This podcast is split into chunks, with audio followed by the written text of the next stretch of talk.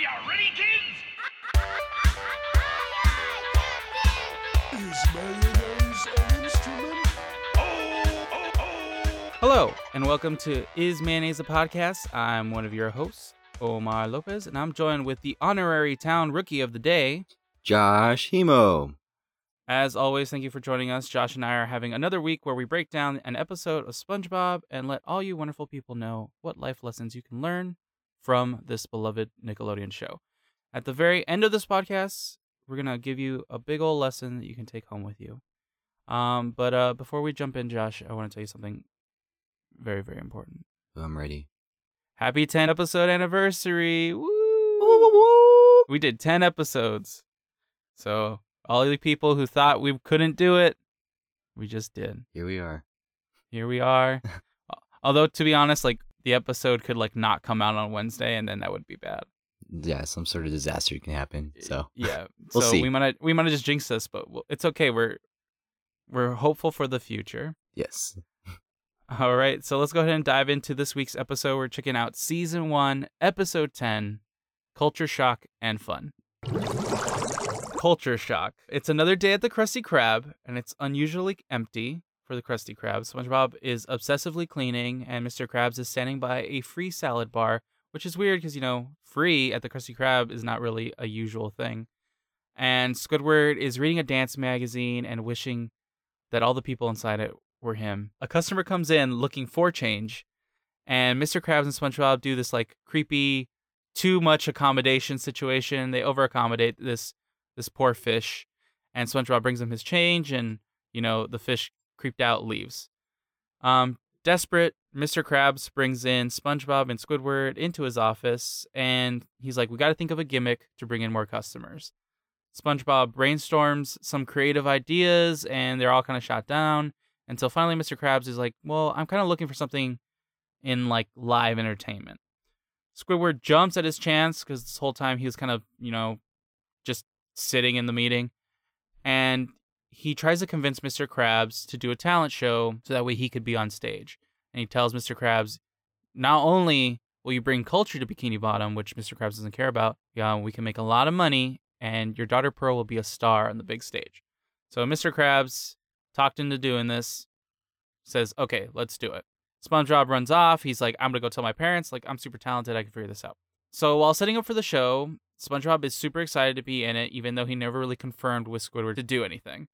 So he even makes like a little audition for Squidward, and he does a very impressive duo bubble tap dancing routine, which I enjoyed quite a bit. But Squidward shoots him down, and later that night, there's a nice crowd like showing up at the Krusty Krab. You know, it's the the opening of the show, and all the usual people are there, and SpongeBob's mom and dad. So that's kind of nice. Squidward, when he's giving his pre-show, I guess you could call it a pep talk. It's more like, "This is my time to shine, and everyone else can, you know, suck it." Um, SpongeBob is eagerly awaiting to be in the show, and finally, Squidward keeps like shooting down his ideas, and he just starts to beg and beg and beg, and like Squidward finally just throws him a mop and says, "You know what? You can clean up after the show."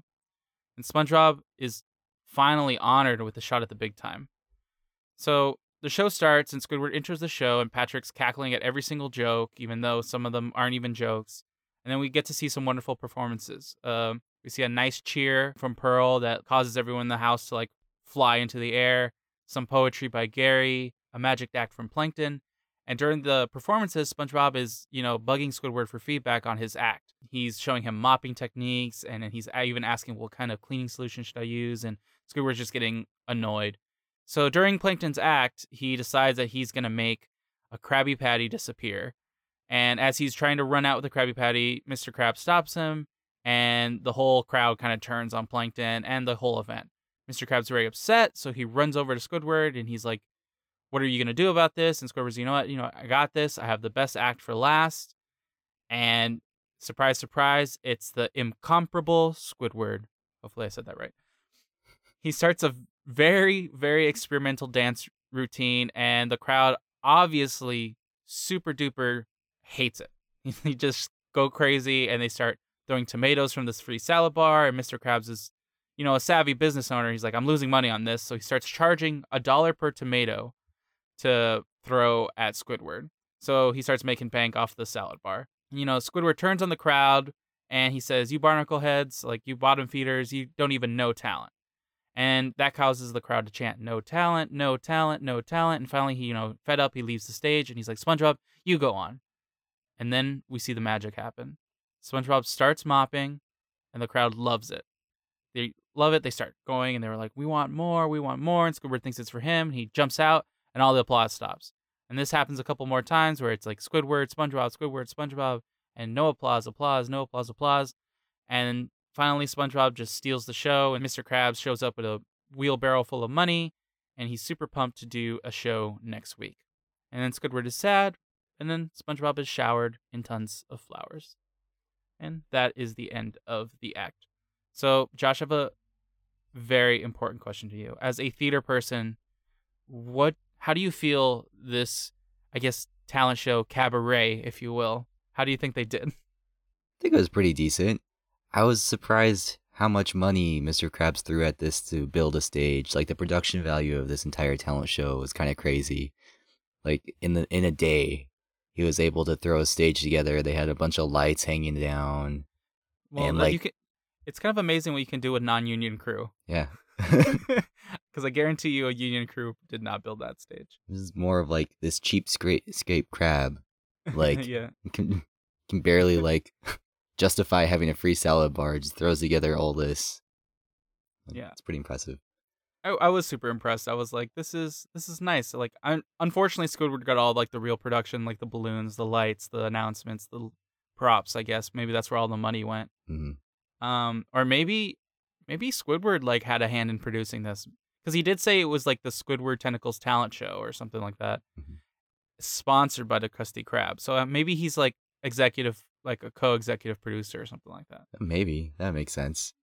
That'd be good. Oh, some fun facts before we get too far into our wonderful lessons. Um, this is the first episode where we see all the main characters, and I guess SpongeBob Wiki considers all the main characters SpongeBob, Patrick, Squidward, Mr. Krabs, Plankton, Sandy, and Gary. So that was nice to know. Nice. Yeah. Did. And it's also the first episode to take o- place only in the Krusty Krab, which is also a nice little factoid for that. Yeah. Um. So one thing I want to bring up is SpongeBob's little role play that he does with the the customer, hmm where he's like, "It's like, "You are the captain, and I, a mere cabin boy. You say the word and throw me, myself in the brig." I was like, "Woo." That was pretty intense. I think SpongeBob uh, has a a very active nightlife, Yeah. after work life, because uh, that was that was off the cuff and really good. So I was really surprised on how quickly he uh he came up with that. Really into the role play there. yeah. yeah, a little a little too into it. But you know, he's a he's a passionate guy. He's a passionate sponge. Yeah. Uh, but I think that's a good lesson in customer service. I think they were they were teetering a fine line of like too helpful. Um, there's a place that I love in in the Phoenix area uh, area in Arizona, and I honestly don't know where else they are. But there's a place called Dutch Bros, which kind of gives you that vibe. I don't know if you've ever been there, Josh. Yeah, there's a bunch in Washington. Oh, sweet. Yeah. So it's like a West Coast situation, right? hmm Yeah. I think uh I think New York could use a Dutch Bros because whenever you go to Dutch Bros, like some people hate it, but I love it because it's just so over the top. They're practically in your car and they're like, "Oh, hey, how are you doing? Like, what kind of day are you having?" And it's like too friendly. And they're What? all like young 20s, like all basically look like stoners, like these over happy people. Yeah, like you're like, are these people like on some type of drug? And if so, how much of it did they take? I did hear once from a friend, um, friend of a friend who worked at Dutch Bros, um, Mhm. that they just party all the time, like while they're there afterwards. So But they're, my question just is: Is it in their training? Is it their? Is it? Are they that happy? Are they brainwashed? Or is it in their training to be like that happy? Maybe it's they're told like just be really happy, be positive, and it just bleeds into their real life. Or they just Is hire it- really happy people. I like to think that it's just a really good hiring manager who's just looking at them and like, you're perfect. You're perfect for this job. You're the happiest person I've ever met. That or they're all like on some type of drugs I I don't want it to be like some corporate thing where they're like, "This is our brand, be happy." Mhm. But again, I prefer that kind of service. Like I'd rather people be a little bit too attentive than the opposite cuz like then you're just sitting there and like you're having a bad time. And there's times in New York where it's that like that situation where you like show up, you come up to the counter and they're like, "What do you want?" Not not hello, not like how can I help you? It's What do you want? Yeah. what do you want? And if you don't know, they get mad. People get mad. They're like, "All right, cool. Glad that you waited this entire time in line. You have no idea what you want." I don't know.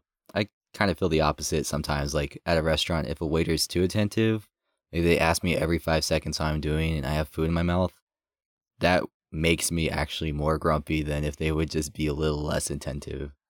I don't know Like, because I'm like, trying to enjoy my meal, trying to talk to my friends, and if you're gonna ask me every five seconds how I'm doing, like, I understand you're doing your job, but back up a little bit. okay, but I want to flip the script. What if in a situation where I'm sure you've been in a situation where there's no one around and it feels like they're ignoring you the entire time. There's a there's a fine line.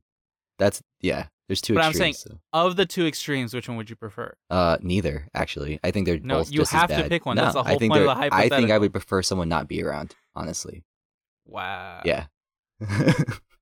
Now, I've been in many occasions where, like, man, I really wish I just had a little bit of water, or you know, this person would show up with the check finally. I don't know. so It's like having that outta here. super clingy friend that's just like constantly texting and asking you things. It's like I would prefer to not have that and prefer some a friend who would just not text me. That's All kind of like I got so. the note. Okay, I'll stop texting. Jesus. this is what I get for yikes. friends, for trying to make friends. Uh, I learned a lot about this episode in terms of like a little bit of vocab. You know, like well, one of them I knew what it was, but it was a lot funnier now that I was an adult. But one that I was like, I gotta Google this. Like, is this an actual word? Is when Plankton goes up and he like, he's like using the powers of prestid. Uh, I can't say it. Prestidigitation. Prestidigitation. Yeah, I think that's correctly pronounced. Which just means like magic tricks. and I was like, wow, like college degree, Sheldon, you're doing a good job. doing a good job. Look at you using your vocab words, your big boy words. And then the joke that I missed when I was younger was when Squidward's introing the show and he's like, he's introing Pearl and he's like proving that nepotism is alive and Oh, yeah. well. And like Patrick is cackling. And then when I f- heard it for the, you know, whatever 12th, a millionth time I've ever heard this, but actually paid attention to it now, I was cackling. I was like, that is a good joke. I understand solid. what nepotism is. Uh, This is yeah, as a as a child, I Yeah. definitely did not understand that. no. Um, but yeah. So, what little lessons did you see, Josh? Did you see anything super um that popped out to you? Um, when SpongeBob, uh, at the top, like beginning of the episode, when he's saying, "I'm gonna go call my parents about like the talent show and stuff," that's kind of important. Like, the lesson there is like involve your parents in your life. Like even for SpongeBob, this little moment of just a silly little talent show at work, which ended up being this big affair, but still it was big enough for him to be like, "Let me call my parents. Let me tell them stuff I'm achieving." I think it's really easy to kind of lose track of keeping up with family and friends about what you're doing. Mhm. So I think it's important to just like kind of check in with them, especially your Yeah, it is. parents. it is nice if you have good parents. Yeah. but your support system, let them know, like, hey, I'm killing it. Don't jinx yourself. I think SpongeBob pulled the trigger a little too too soon, but nothing nothing too bad. He he had confidence in himself, which I I um Yeah. I envy. When he's in that whole little brainstorming session, I think that's a good lesson. Like they didn't like immediately shoot down all his ideas. But SpongeBob, you know, that's a good brainstorming session. He's just like boom, boom, boom, boom, boom. No idea is bad. I'm just gonna do everything that I can. And um Just contribute. yeah, I exactly. mean, especially in a work setting like that, like it shows that you are more attentive or more engaged if you're contributing to a conversation or a brainstorming idea at work. And it's not that you're trying to like show off. It's more of like these are my ideas. I will be more involved if some of my ideas are like valid or something. You know. Yeah, it's um it's just good to participate in a group work situation because even if you don't have great ideas, uh if you participate a little bit, your your boss will look at you and be like, "Wow, that person has Yeah. I don't know, charisma or Um, something." Something useful. charisma. Roll for charisma. Um, it was interesting to see how Squidward was able to manipulate Mr. Krabs into getting the talent show to go on. Mhm. After we've seen Mr. Krabs be so manipulative in past episodes, Yeah. just like a taste of his own medicine. I mean, Yeah, but that- the thing is, it's funny because it works out for Mr. Krabs in the end. Yeah, it's But it that doesn't work out for It's that weakness that Mr. Krabs has Yeah, for Pearl. for her, for Pearl and money. Yep. His two vices. They're all in the same thing. I don't want to call Pearl a vice. That creeps me out. That's weird. Uh, Yeah. oh, before we get too far into the episode, I have to, have to point out that I was literally watching the episode 10 minutes ago just to, you know, freshen up my mind since I wrote my notes. But SpongeBob, when he gives the change to the customer, he snaps his fingers, and in an instant, the stack flips. Either he's a magician or he's a god, which we already know what the correct answer is to that. So I just want to bring that up. he brought a bubble to life again in this episode. Like his Mhm. first talent that he shows is a tap dancing hippopotamus. Like, whole routine. That was pretty impressive. That's actually my stage name, the tap dancing hippopotamus. Yikes. That's not the worst, I guess. Can you tap dance? No, All right. you don't. You you don't know what kind of show I have. You know. yeah. So Squidward does something which, again, is a perfect example of a Squidward moment where he just has the worst karma, and I think it serves a really valuable lesson for this um, act. Is just because you have a talent, uh, multiple things. So just because you don't have a, just because you have a talent doesn't mean that other people don't have a talent, and also just because you have a talent doesn't mean other people will appreciate that talent. Yeah, that was two things I got is like A, know your audience. Like if Squidward Mhm. really understands the culture and the people of Bikini Bottom, which clearly he doesn't, Mm-hmm. then he wouldn't like put himself through all that and be surprised that they hate it. These Yeah, are exactly. very apparently very simple people. All they enjoy is like someone mopping on stage, they don't need all this crazy over the top dance numbers and stuff. Or maybe they just hate interpretive dance. Maybe. I mean, Josh, you do a lot of dance shows. Like, some of them can get pretty weird. That's true. I have seen some very, very weird in my day. I think I, the worst thing I saw was some dance about, oh man, what was it? Like the destruction of the environment. So they came out in hazmat suits and they slowly took off their hazmat suits and were just like walking around stage naked for a while. I was like, this is okay. Bare naked. They're naked with like green body paint and like leaves on their head to show like their environment's being reborn and it was this weird like underscoring. It was very strange. Very very strange. Yikes! So, yeah. hopefully, hopefully, no one from that show listens to the show. oh, they too artsy for them. No no not artsy enough. That's what it is. yeah, I mean, again, I think art is super subjective, but I'm also in that situation where I'm like, if it doesn't make sense, well, it, it for me, it's okay. What are you trying to give to your audience? What feelings? What vibes? Or whatever. So if you're trying to confuse the crap out of them and you end up confusing the crap out of them, then I guess you succeeded in whatever your art was. But if your art doesn't make sense on some type of level on what you're like projecting out there, I have a hard time with it. Like Yeah, if something again- doesn't have a clear, concise storyline, like I don't need it to be like, you know, a blockbuster movie where every single theme is repeated over and over and over again until finally you're like, oh, that's the theme. Um, when I've already heard it forty times, but it's one of those situations. It doesn't. Not all of it has to be that way, but again, what is your what is your goal for Just- most stuff? know your goal know your audience it's important when putting on like performance of some sorts hmm And that mentioning goals, I think uh, another lesson that I pulled out was help others reach their goals and you can reach yours. And Squidward didn't really give a crap about any of his openers. no Um, which I mean, like you can't predict how a crowd's gonna react to a lineup, but there's a whole reason that when you go see a concert, bands have openers. And usually it's because it's to warm up the crowd and get them ready. And comedians use it all the time. They use someone to just, you know, loosen up the crowd. Or even like some clubs will be like, you you know, two drink minimum. So that way your crowd is nice and like loose and happy and drunk for the main event. So again, if you help out the other people below you or beside you, maybe they can help you, you know, reach that situation. Yeah, that's what I wrote. It was just like, don't be so self absorbed and like understand that helping others reach their goal, especially if you're in a position of power to help others reach your goal. In this case, Squidward is like the director of the show. He 100% could make sure other people felt good about themselves, especially SpongeBob, who's trying so hard throughout the episode. Probably would have made Squidward feel just as good. And also just SpongeBob, his talent, just it being cleaning. Mhm. Very, very important lesson because my grandfather is a custodian at a high school or was a custodian. It's complicated. He retired, but he still does stuff for them. Lots of different things.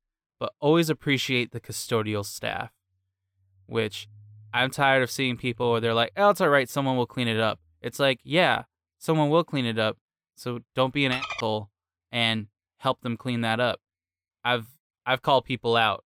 I've been places where I'm like, no, no, no, you spilled that. You should clean that up. It literally takes like five seconds out of your day to do it. Like, and, that's in any case, like janitorial, bus boys, whatever. Like, if Mhm. you're at a bar and you're sitting at a table and you just leave all your glasses at the table, like, take the extra two seconds to bring it up to the bar so they don't have to go and grab it from you. Like, it just be a considerate person and be a little more cleanly, like clean. You know, and yes, it is someone's job, but like, it doesn't kill you to take the extra ten seconds out of your time to help out. Mm-hmm. All right, Josh. Very important question. Mhm. Mr. Cleanser or Dr. Clean? Mr. Cleanser, or Doctor Clean, definitely Doctor Clean. Fucking wrong. Fabuloso. That's what you're supposed to use. Fabuloso is the best cleaning supply that there is. At me, because I don't care. I'll argue with you. I don't mind. I don't mind uh, defending my views. going back to Squidward mopping and his like whole like knocking on everyone else's talents. One thing that I think is very important in today's day and age, and we're a prime example, Josh, is just because you're doing the same type of thing that someone else is doing doesn't mean you'll get the same praise. So like just because we're podcasting doesn't mean we're gonna get all the the wonderful love that all the other big podcasts get. But same thing with YouTubers. I feel like every YouTuber thinks like I can just do a vlog and I'm gonna get all this critical acclaim and I can be famous and do all this other stuff. And they don't realize that that, that takes work. Like SpongeBob, there's a difference between SpongeBob mopping and Squidward mopping, and that audience knew. I don't know what the difference is, but they knew it wasn't genuine. He put that's his a, heart into it. that's that. a really good point. I went and saw um Markiplier live back in Mhm. January, and like he's a huge YouTuber now, and his friends that are on stage with him are pretty big YouTubers. And that was one of the consistent questions that he got was like, "How do you become big on YouTube?" And like he's like, "It doesn't come from just like posting videos. It comes from you." Contact like interacting with your audience understanding your audience like marketing yourself as a person and really like doing it for fun. And i think that's something people lose sight of when they try to do stuff of like with podcast or um youtube or like even with their work is like you really do lose sight of what makes it important what makes it fun and less of a job. Mhm. um and i think it's really important to hold stay true to like what make what do you find fun and good about what you're doing? Because when you do that shows to other people and i've seen this with theater companies too that just produce like shakespeare or basic like basic plays or whatever like Mhm. it once they start finding unique work that they believe really strongly into and really understand more that's when they start developing a better audience when they Mhm. start start playing true to themselves that's when their art form or talent or whatever really shows and i think that's why you get cases of people trying to do youtube or whatever or any kind of work any kind of art or whatever and if, if they're just doing it for the recognition of it i guess or just to Mhm. say that they've done it it doesn't really show and that's when you know that's why you get bigger people who actually put their heart and soul into something that's when it makes a difference Yeah, and I relate especially with this podcast because I have such a TV producer mind sometimes where I'm like, we have to market it, we have to do all this stuff. But then I always have to just remind myself, like, I'm doing this because I like watching SpongeBob and talking to Josh about SpongeBob and just I'm always saying SpongeBob can help you out. Uh, you can always learn something. And I say it in a joking way, but also in a genuine way because like it can. When you know, ten episodes in, I feel like we're we're showing that it can. sometimes I do get caught up in the like, oh man, I just want more people to listen to the podcast, and not for the fame, but just because I want to share the community, and I think it's fun to do and fun to talk about. But yeah, you gotta you gotta do it because you like it, because in the end, it's still work. Makes sense. Last little thing that I noticed, I'm gonna bring up real quick. The Yeah. dance magazine that Squidward's looking at before, like at the top of the episode, Mhm. uh, has humans in it. The humans are the dancers and not the fish. So oh, that's a huge point. I Yeah. completely missed Yeah. that. I was like, why? maybe Sandy gave him the magazine, but I was a little confused. Yeah, that is uh, that's completely interesting. Maybe Squidward sees himself as a human. I think that's one of the first re- times we actually see like pictures of humans or any kind of like I guess other than Mer- Mermaid Man and Barnacle Boy, Where like, he like in that old Bikini man. Bottom, I gotta sit on that. I gotta chew on that. Maybe it'll come back later. chew on it I'm gonna chew like a dog. it. Mm-hmm. Yeah, more like a cow. yeah, that's Because fair. cows, or a hippo in this case. yeah, they take a while. Tap dancing like, hippo. Mm, Tap dancing hippo. Jesus. All right, All right. let's jump to our bubble break. For this week's bubble break, uh, we're gonna take a page out of Act One and kind of talk about our talents. What would we do for a talent show? So, Omar, what amazing talent would you share with the world if you had the opportunity to? Well, um, I don't know what I would do now, but I What's your actually X have factor? been in a I have been in a talent show before. Oh wow! I've actually been in two talent shows, but the first one I don't really count because I was a child and I had no idea what I was doing. And then the other one, I was in middle school, so I was a lot more mature. A lot more mature. Oh yeah, that's significantly more mature in middle school. Um, the problem was in middle school. Okay, I'm just gonna talk about the talent show in general. Is whenever you're building a talent show, make sure you have a div- like diverse talents, but also diverse examples of those talents. Because I remember when we did that, like two girls sang the same song. And so it's like one, you're completely comparing those two people in like more ways than one. Uh-huh. Like instead of just being like, oh, like I like that act better than this act. No, it was it was more, more like okay, we all I think it was like some Avril Lavigne song they sang, and then I think two people played uh, "Good Riddance" by Green Day. On like one was singing it, and the other person was on just guitar and singing it. If you're ever programming a a show like that, programming for a show like that, maybe think about that.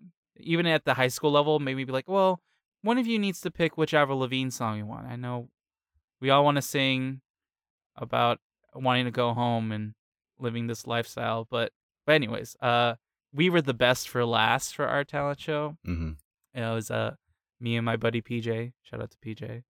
Back when it was just him and I on guitar, and I was on drums, and uh, we just played an original song and brought down the house, much like Pearl did. So People screaming my leg at the end of it. yeah, Good. but like a good my leg, All right.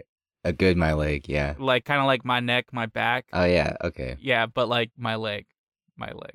Good. I don't know what I would do now though, because like I'm not as good as I was at drums because I don't have time to practice. you just release a drum bunch set. of mice on stage and you catch them all. Yeah, that'd be good. No, Yeah. I'm not good at catching mice.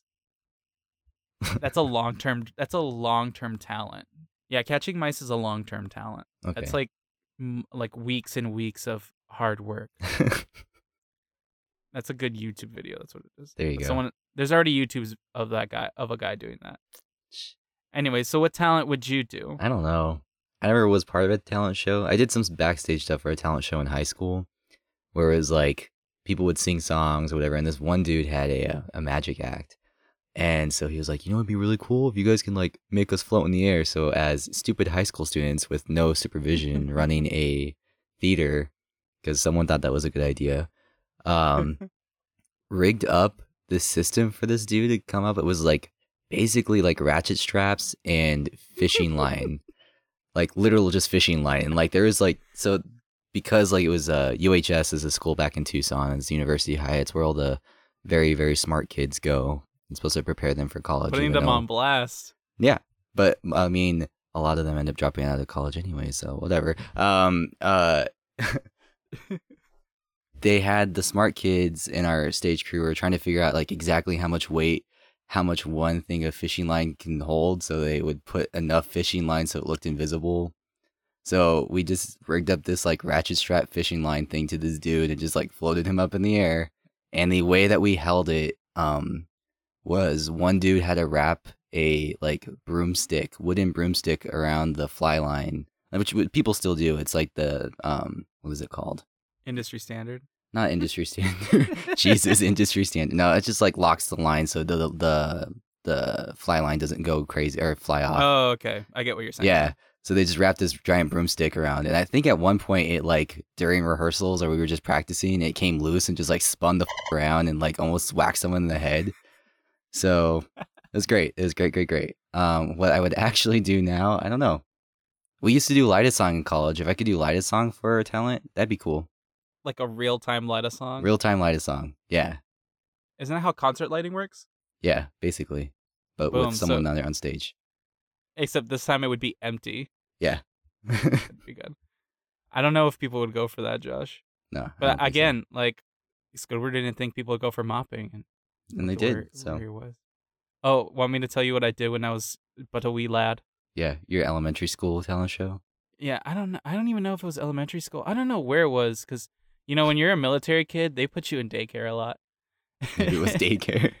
Um, so it might have been like an after school program, but I don't really 100 specifically remember everything because one, I have a bad memory, and two, I was like under the age of six, maybe or seven. But I, I used to, and I can still do this, by the way. Uh, I used to think it was really funny that I could scratch my head with my foot like a dog. So I think I did that on stage as my talent. I think you can do that now, but like furry conventions. Just dress up as a dog and scratch your head on stage. People get real into that. So there's a place for your talent. Again, know your audience. No, you're. I might check that out. I might become a furry. I'll have to stop talking to you. Furries is where I cross the line. Oh, Yeah. Wow, that's very bigoted of you. I I don't think so. Everyone has a line, and that's mine. Act two, the episode of this is fun. Uh, we start off on a normal day at the Krusty Krab. Everyone's enjoying their Krabby Patties when all of a sudden the alarms start blaring, security system goes down, everyone's freaking out, and we see a Krabby Patty trying to escape. We learn it's Plankton trying to or controlling the Krabby Patty. He breaks out of the security system, and SpongeBob's heroically sets out to chase after him. They go through Bikini Bottom, and eventually SpongeBob catches up to Plankton at a magic shop where Plankton has now donned a disguise on the Krabby Patty. Mistaking him for a magician, SpongeBob talks to him and explains how he once met a magician who told him, If you believe in yourself and with a tiny bit of magic, all your dreams will come true. Plankton can't handle the purity of SpongeBob and is like, I give up, I can't do this. And the cops come and the entire town starts celebrating SpongeBob for saving the day. So they sing his, the Jolly Good Hero song, a little donut sash around him. And all during this, SpongeBob realizes how much Plankton is hated and needs a friend. So later on, he goes to the chum bucket to try to get Plankton to come out and play with him. But Plankton is insulted. He says, Nah, what do you, naive cube? Why would you do this? Um, but his computer wife, Karen, comes up with the idea of saying, Well, if you use SpongeBob, you can get the Krabby Patty. So Plankton plays along. They go jellyfishing together. He quickly realizes that he doesn't understand the meaning of fun. And so SpongeBob sings the fun song, which everyone should know by now. If you don't, get out Spotify, get out YouTube, whatever you have, and listen to it. Treat yourself. so they sing the fun song, and from a distance, watching from the Krusty Krab, Mr. Krab sees Plankton and SpongeBob hanging out, being friends, and says, ah, mutiny. So he has to stop it. Uh, we see, we go to the chum bucket where Plankton's getting ready to go hang out with SpongeBob.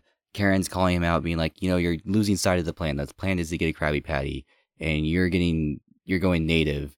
And when she pulls Plankton out from behind his changing screen, we see he's wearing square pants. So we see that he's actually developing a friendship with SpongeBob, which is kind of nice. He goes to the Krusty Krab to go pick up SpongeBob from work, where Mr. Krabs starts accusing him of uh, using SpongeBob. He's like, no, I just really want you know, to hang out. So Mr. Crab tries to see how far Plankton's playing into this and puts a Krabby Patty in front of him. Plankton doesn't play into it. The Krabby Patty's still there when he leaves. And as they walk out the door, Mr. Crab's like, oh, maybe I've been wrong. And we discover that the Krabby Patty had been a fake the entire time and Plankton had switched it out. So now we switch over. We're at the Reef Cinema. There, everyone's watching a movie. Mr. Crab suddenly pops up in front of the projector saying, he's deceiving you. Check his wallet, uh, check his pockets. So everyone checks their partner's pockets. People walk out with money.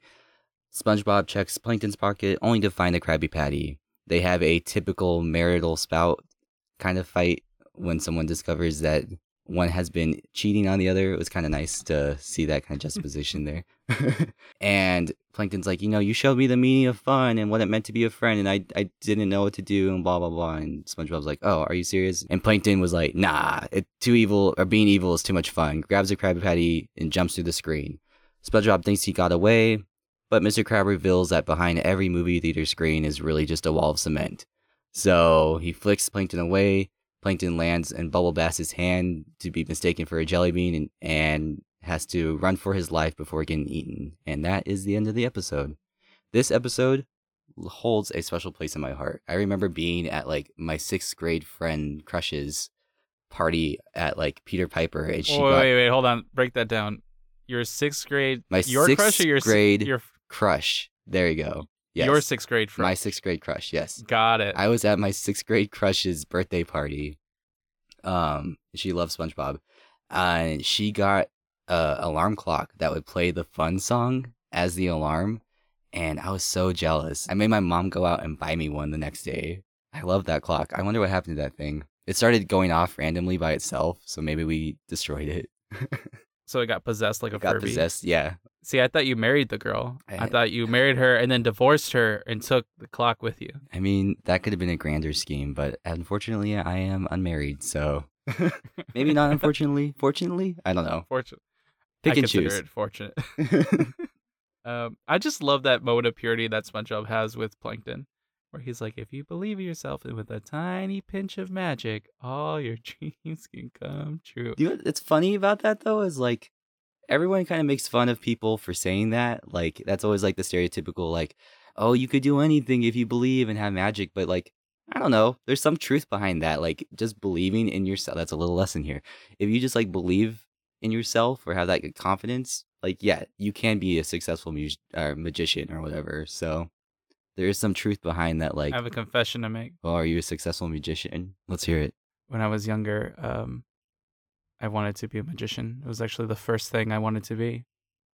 So I used to watch this show called like The Masked Magician, and mm-hmm. this guy would just show us all the magician secrets. Oh, it was called like The Magician Secret or something like that. But it was a masked magician who would be like, "You want to know how they did this? I'm going to show you all the secrets, even though magicians hate that." I understand your obsession with Penn and Teller now. Yeah. I got a deeper just like- understanding of you as a person. I like knowing how they're done. Like I've never been one of those like kids who like magic that like actually learned how to do it because I know like other kids because usually this is what happens. I feel like kids learn that they like magic and then they try to learn magic and then they buy they realize that magic actually costs money to do because a lot of those tricks are like you know invisible string or something like that and then if they don't develop the skills to actually do any of like the harder stuff they turn to juggling and yo-yoing and all those other like uh um what are those things like those with the strings and like the like, Like- the big yo-yo? It's like the giant yo-yo. There's another ner- I don't know. uh, name for it.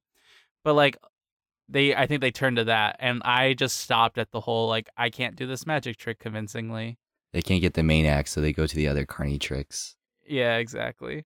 Which like those are also fun. Like i wish i could juggle but i just i'm Yo Yo was really cool. I'm sure if i really set my heart onto it i, th- I could get better at it but Yeah. that's how you know your passions from your hobbies and your actual careers because i definitely cannot i could not think that hard or try that hard on anything pertaining to magic but yeah and then i wanted to be a marine biologist so that's probably my obsession with spongebob because I, I wanted to be a marine biologist next and then boom there you go. That makes sense. Here Look, I am Even more film stuff and- understanding. podcast boom Wow. you're learning more the more you know SpongeBob wears a hairnet in the kitchen, which again we talked about in the last episode. No one has hair in Bikini Bottom, so I don't really understand why he has to wear a hairnet. style man Is it the style? just like cholos back in the day used to wear i mean i th- think they still do but cholos back in the day used to wear ha- hairnets and stuff He did look kind of bad wearing that hairnet with the flashing red lights everywhere. yeah And speaking of dig it. flashing red lights, the security system in the Krusty Krab is insane. Like how much money does he put into that? And it doesn't even work. Doesn't even work. Well that's actually leads me to one of the questions i uh, not the questions one of the lessons that i wrote down was no system is unbeatable. Yeah. Remember that. F- future thieves of the Declaration of Independence or part of Ocean's 8, Ocean's 11, Ocean's 12, Ocean's 13, or any of the other oceans, the Atlantic Ocean, Pacific Ocean. No system is unbeatable. Every system has a weakness. It's true. So remember that. There you go. Remember that. If your lifelong dream wasn't to become a magician and was to become a master thief, that's some advice for you. Yeah. Yeah. I hope that you use your talents for for good, The greater good. The greater good. Steal from the rich, give to the poor. Thank you, Robin AKA give to me. 'cause I'm poor. I need a handout, please. Yeah, we just gave you great advice, so please pass that back. Well, a couple fun facts. Movie screens actually have speakers behind them. That's something I didn't even know, and I'm a film kid. I was like, I just assumed there was nothing behind there, but it does make sense. Like that would be the perfect place to put the center channel for sound. That's good to know. Because I've I've always wondered like what's behind there. Yeah, you can actually. I googled it, and there's just like it's like basically like a pipe system with different speakers on there.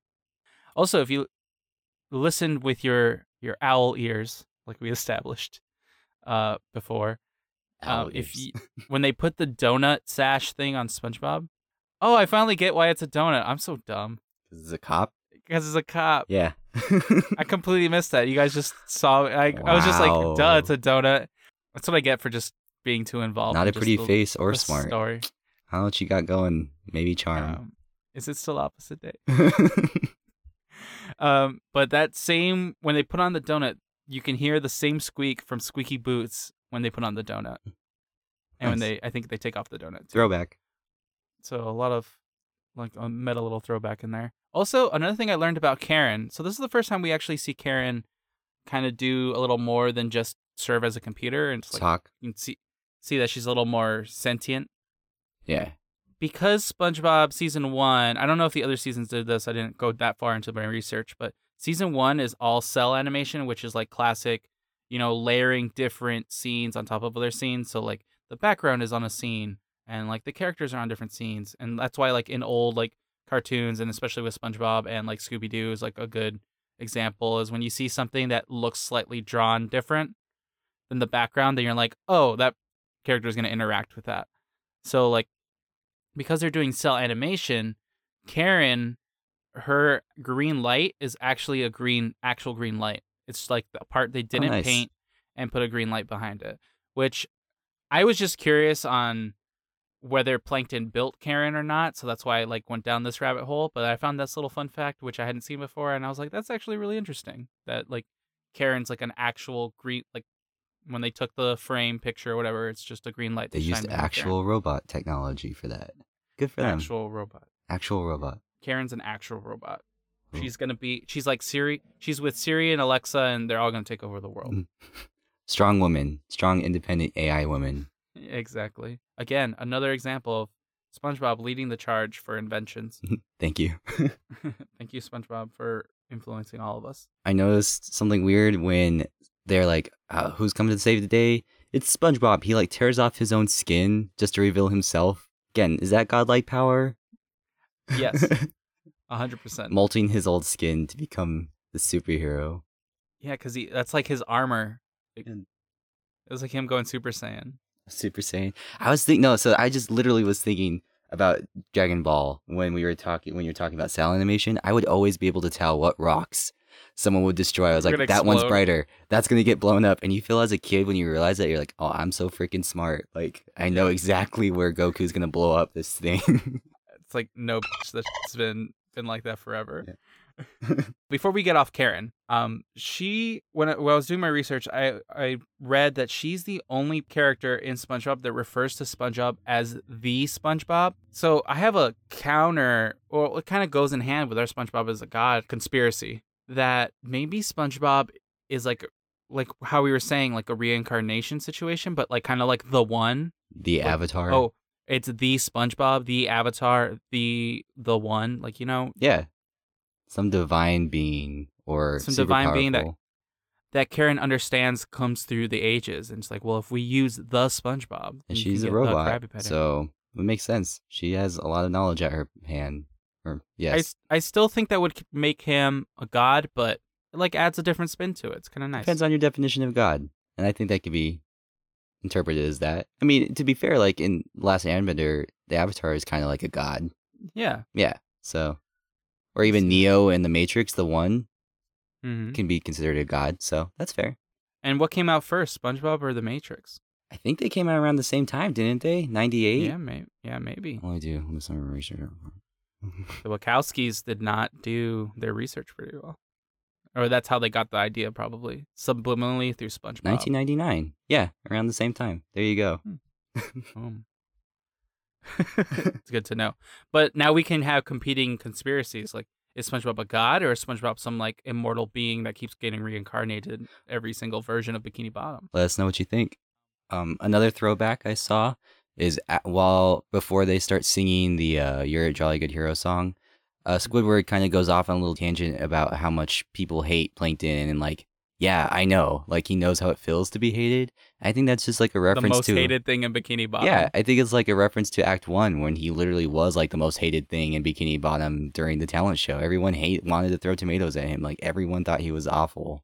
Yeah. So it's a nice little throwback to like the 11 minutes before you were watching. That's a perfect example of how quickly that if you're in power and someone else isn't in power, that the power can get to you. Yeah. Like now he's being discri- well, he's discriminating against Plankton. And granted Plankton is kind of an asshole. So but so is Squidward, you know, and Mhm. he knows the feeling of being uh of being isolated in that way. And so he just joins on the band- bandwagon and hating someone else. Yeah, it's a lesson for you. Don't if try to put yourself in that person's shoes. Especially if you've been there before. Come on. You Yeah. know you know that's And I think thing. that's something that's really admirable about SpongeBob in this episode. He sees that Plankton is this like troubled being. He's just like this outcast. And if he takes the time to be friends with him, maybe he'll feel better. Maybe he'll be a better person. And I like really appreciate that about SpongeBob because it takes a really deep understanding of like not only of like social structure of not wanting to feel and empathy, yeah, empathy of like understanding someone needs that friendship, but also of, like not playing into the social structure of being like, man, if I hang out with this person, I'll be the unpopular kid because this person's unpopular. It's like, nah, it doesn't. Popularity doesn't mean anything. Like, Mhm. really doesn't. Like, if you're enjoying someone and just want to be friends, just like reach out to them. I was really impressed with that too. Yeah. I think it's good to have that little reach out moment Mhm. situation, especially with how people have been, you know, how like people get sometimes they get like very like angry at someone for something. And it's just like, maybe if you just reach out and you do something or something happens between friends and stuff, like just reach out. Yep. What I loved about this episode is there's really nice puns in it. So when they're singing the fun song, they're singing a different version. They say nose picking, and they're literally picking noses, like actual noses. Like looking at a display of noses and trying to decide which one they want. Like picking. exactly. Yeah. Choosing. And then um, when they say when SpongeBob visits Plankton, he goes, "Oh, our special of the day is Chumbalaya," which reminds me of like Jambalaya. yeah, jum- Yeah. well not Jambalaya, but it reminds me of uh, Bob's Burgers. Oh, yeah. Yeah. You can That's clever. chive my you can chive my uh what is it Chive my car burger. Isn't that what it is? something like that. You can Yeah. chive my car burger. I think. Yeah, that's what it is. It comes with little pickles as wheels. yeah, exactly. And then at the very end, when they're in the movie and Plankton's gonna go through the the uh through the screen, uh, the movie's like, "You can, you nothing will ever tear us apart," and, then they get gets torn, torn, apart. Yeah, that's great. The lesson I wanted to bring up is if you're caught in a blatant lie, sometimes it's best just to confess. and not dig a deeper hole. Yeah, exactly. I've had I've been caught in lies that way when I was younger, when I was a younger kid, where I was like, oh well, uh, and your mom shows up and you're like, did you do this? And I'm like, eh, no, this person did that. You know, it's like they know. Just just confess and let the truth set you free. Even as an adult, I've had uh, a friend of a friend. They lied about, oh no, I don't want to like hang out, or I don't want to do this, or I don't want to do that, and turns out they were lying, and they got caught. And I don't think that person even ever admitted to lying. I think they're just they're still digging, which I think is crazy. Just confess. Just be like, hey, sorry, and then tell them the real reason. And if the real reason's too mean, tell them another lie, but make it sound like a, a real reason. Well, especially with friends, like I think it's really easy to like make little like everyone has like their little book of excuses of why you don't want to hang out. You just tell people like, nah, I'm not feeling it. I don't want to hang out. Like, And we definitely said this before, Yeah. as far as like, yeah, just be honest. just be honest about it. Because you keep digging yourself into a lie, like it's gonna catch up to you. Yeah, and then you betray that person's trust. That person, um, just can't be trusted Yeah, sometimes. yeah. Because like, Um, say you're going out and like you say you make this excuse like, nah, I'm gonna go help my mom, but you actually go out and run into these other people. If you would have just said, no, I don't feel like hanging out, I feel like that's a little bit more acceptable to run into them in like public because you'd be like, yeah, I didn't feel like hanging out with other people instead of just making up this lie that you go help someone or had other plans. There's a, a famous quote by the Lady Gaga that I like to bring up in this situation. Mother monster. Trust is like a mirror. You can fix it if it's broken. And then Beyonce finishes the quote. But you can still see the crack in that mother reflection. oh, is that from Telephone? Yeah. God bless. my favorite. it, it might be flipped the other way. I am going like semi off the cuff, but it might be the flipped around where Beyonce says the mirror line. I've seen that video a lot. It's a solid I love that music video. It's really good. The dance moves, the choreography, I love it. But yeah, just don't betray that trust because it's true. Like once once it's broken, it's kind of hard to fix. Yeah. it takes a lot of effort to fix it. I want to go back to the fact that like sometimes reaching out is very good, but also some people need a hand, but sometimes you just got to recognize when people are just assholes. Yes. Also that. Like- yeah. Plankton was 100% like, you know what? I he he nailed it on the head. He was like, "Oh, well, I just needed a friend." And then SpongeBob like, "Really?" And he's like, "No, I just like being evil." And then he just runs off. Which like it's a funny moment, but it's it's good proof. There are, there are just some people who are rude. that was a big ep- the lesson I got for this episode was like it's important yeah it is important to like reach out to people try to make friends but and try to help someone like if you see that spending a little time with someone helps them out or will make them feel better like it's okay to try but understand that there are some people beyond saving and like if you spend too much time trying to like help this person or be a friend to them and not it's not gonna work then don't invest too much time into it and i think that's really important to kind of recognize that some people literally are beyond saving that their habits or, again, like- their their downfalls are just Personality. yeah their personality is just too much and that you really can't do anything about it you might feel bad and you can still try to extend and be supportive to them but don't try to like change their life or fix them Yeah. Leave that for the therapist, yeah exactly not your job. Speaking of changing people, when SpongeBob goes through the whole fun song, it was really nice of Plankton, even though it wasn't like intentional, for him to eventually try out doing the fun song. i genuinely think that he was Enjoy at some himself. point enjoying himself i did think because i don't there's a whole thing when he like i said he gets pulled um karen pulls it, picks him up and he's wearing square pants i think he did actually want the friendship and he was getting attached to spongebob so i think he actually was playing into the fun song i think it wasn't until mr krabs intervened and like tried to like bribe him with the krabby patty that he realized like oh no this is a much more important goal to, to me than friendship Oh yeah, and that that pissed me off too because I can't tell you why. I don't know why people think that's a good idea. Like, okay, here's a person who is trying to change, and I'm gonna tempt them with the thing that would change them back. hmm Like, why would you do that? If like Mr. Krabs had been like, okay, go, you would have never gotten the Krabby Patty stolen. yeah yeah SpongeBob would have had more time to pick at Plankton and maybe make Plankton nice. and a Yeah. better person who knows mr crab just screw that all up Yeah, it's kind of like uh, sometimes I'll see prank shows where they're like, "Oh, well, I think my boyfriend would cheat on me, so I'm gonna have a hot girl hit on my boyfriend, and or we're like- gonna see how he reacts." It's like that's I don't know. I, I always found that fish like weird. Like driving to school in the morning, like I'd listen to like a radio show where they would do that. They're like, Yeah. yeah. we're gonna call this person's uh, boyfriend or girlfriend and like ask him if they want to send flowers to someone else. I'm like, man, if you have that much distrust in your relationship, like you shouldn't be in Just that break up. relationship. Yeah, there's already Just something wrong up. there.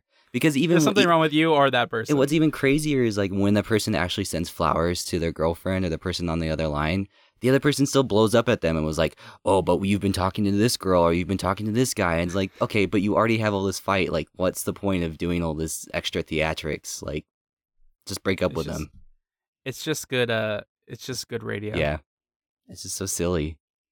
But yeah, but with Plankton, sometimes we need to try out those silly, stupid ideas and have some fun with it. I can't tell you how many times that I've personally been a little bit res- reserved, and I think actors are really good at at channeling this and where they're trained to channel this better is like being comfortable and doing silly stuff and being silly. And kids are really good at it too. They're just like they just want to have fun at the end and just having fun is is good. Yeah. So they they go with it. They sit down and have a tea party or for actors it's like they can improvise, they can do all this other stuff. And I think we do we as people like normal people living through not that actors aren't Normal people. We as Yikes. just everyday people walking around can you know learn a little bit from our fellow actors and from children and from other people who are just a little less reserved than than most people Yeah. Good. just have some fun with it you can be silly you can enjoy yourself Also, like a little thing when Plankton is wearing the square pants, that is a very like common thing I notice in friendships, and I do it all the time. Um, that when you're with someone for a while, or like you just pick up the mannerisms or pick up like habits they do. I can't possibly mention how many times I have like been in a situation where one person has this like little quirk or says something, and then everyone else in the situation says it. Like last year, I would say goodbye forever to people, and now it's been a thing at the summer stock ever since. Like I'm now people even still say it. I'm like, what is this? Like, like goodbye forever Goodbye forever. One thing- uh tima is very good our intern is very good at uh picking up other people's mannerisms and i can tell because sometimes she'll come home and i'm like where did you when did you start saying that? Start that doing this. And it's worse because like I'll make fun of her for it and then I start saying it unironically. Recently, one thing that I- we do kind of I bring up with her is she'll say like cool cool cool cool cool. Yeah. And I don't know where she got it, but like other now I say it like I've been doing it a unironically. I'll lot, be like, too. "Oh yeah, cool cool I've been cool, doing cool." that a lot too, but I've noticed people here have been doing it a lot too. So I don't know where it started because I asked, I asked people here, like, have you noticed like I do this thing? I was like, but I say good, good, good, or great, great, great, and they're like you've always done that. I was like, okay, but I've never recognized it until you start hearing other people do it. Where does the infection Yeah. start? Where, where does the infection start? No, it's true. Like I thought it was like a Broad City thing or something else, but like then I hear other people do it who never watched Broad City, and I was like, I don't know. Where did this come from? But yeah, but it is interesting how you pick up other people's personalities and stuff. And it's very important to surround yourself with people that are good people. So you pick up the yeah. I mean, and like, I think it's kind of flattering in some way because like people say like imitation is like greatest form of flattery. I think that's with with your friends. Like you pick up these quirks that you find funny or nice or like cool, and it's like it's showing that you are like, I don't know, that you understand them as a person. That you pick up those traits. And I think that's good. That's cool to see. All right, so I think we're going to go ahead and jump to the big lesson. All right, so for our big lesson, Josh, what have you learned from this wonderful episode of SpongeBob? I really took home like just the understanding and aspects of friendship. I think in both episodes, it really touches on how friendship can affect you and um, in positive ways and in negative ways. So, like in the first act, we see that if SpongeBob or Squidward would have been a better friend and a better like understanding and more focused on helping other people, like not more focused, but really trying to focus on helping other people reach their goals, which is a friendship thing, his talent show would have went a lot better. Um, and then we see the whole friendship play, thing play out for Plankton and SpongeBob that this thing, this positive trait could have really, really helped Plankton become a better person. So I think it's important to realize like friendship, um, because we are social beings, that friendship is really important in your life and to really kind of like embrace that. So, like, what you kind of got was like friendship affects you. Yeah. So be careful who you're friends with, kind of situation. Yeah. Cool. Mine, slightly different. Mine is do your best to appreciate and understand other people for who they are. So I think Squidward, kind of along, the lines of what you were saying, is like being a better friend. I think if Squidward would have just looked at the people around him and looked at, I mean, he knew Mr. Krabs very well. He understood what Mr. Krabs is going for. But if he had just given SpongeBob kind of the situation he wanted, maybe in the beginning, maybe he wouldn't have been upstaged by SpongeBob. If he had just like again appreciated SpongeBob for who he was, got like a chance to really know him better, he might have saved his uh his whole situation. 'Cause talent they might have done a duo act. It would have been a, a duo act, or maybe when Squidward sucked, he could bring SpongeBob on, or you know, Yeah. you could play it off it better. Could just have the situation better. Same thing with Act Two is like Plankton. If SpongeBob had just taken the time to like really understand Plankton, he wouldn't have wasted his time trying to fix Plankton Yeah. because he didn't know that, you know, well, he knows that Plankton's evil, but he didn't know that, like, you know, he has Karen. He thinks Plankton's all alone, but Karen's there influencing him as well. There is some, like, history between him and Karen as far as it hasn't been explicitly stated that she's his wife yet, but we learn in the, in the future that it is a computer wife situation. So Plankton has a wife, and that wife's going to have an influence. And if his wife is just as evil as him, you're not going to get between those two people. You know? Yeah. And I think just understanding the people around us can lead us to making better choices for ourselves. That's fair. Yeah. So that's what I kind of got from both of them. That's what I smushed together. So I think that's going to be all for today. I hope you all enjoyed listening. Yeah. Thank you for joining us for 10 podcasts so far. Yeah. Thank 10 you. podcasts. If you've made it this far, thank you. If you're barely starting out here, also thank you. Go backwards or forwards. Hopefully, there's more stuff forwards and backwards. If you want to reach out to us, you can reach out to us at is at gmail.com. Also, is in general. Also, we're on every single social media situation. So find us there or on Twitter at is podcast. We're on Facebook, is mayonnaise a podcast. Everywhere else is mayonnaise podcast, basically. So you can find us, search for us, reach out to us, send us an email. Our inbox a little been been a little bit quiet lately. We miss you. Emails from people, or shoot us some texts. Also, another thing, if you could like and subscribe, and just rate us, leave us some comments, that'd be great. Also, share with your friends. We want more people to listen to this podcast, and we want you to have a wonderful community of friends that listen to this podcast as well. So yeah, um, anything else, Josh? No, I think that's it. No, I think that's good. Again, thank you so much for listening, and also always remember to have fun. What is fun? Well, let me spell it out for you.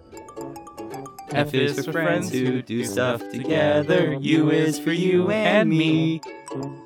N is for anywhere and anytime at all down here in the deep blue sea.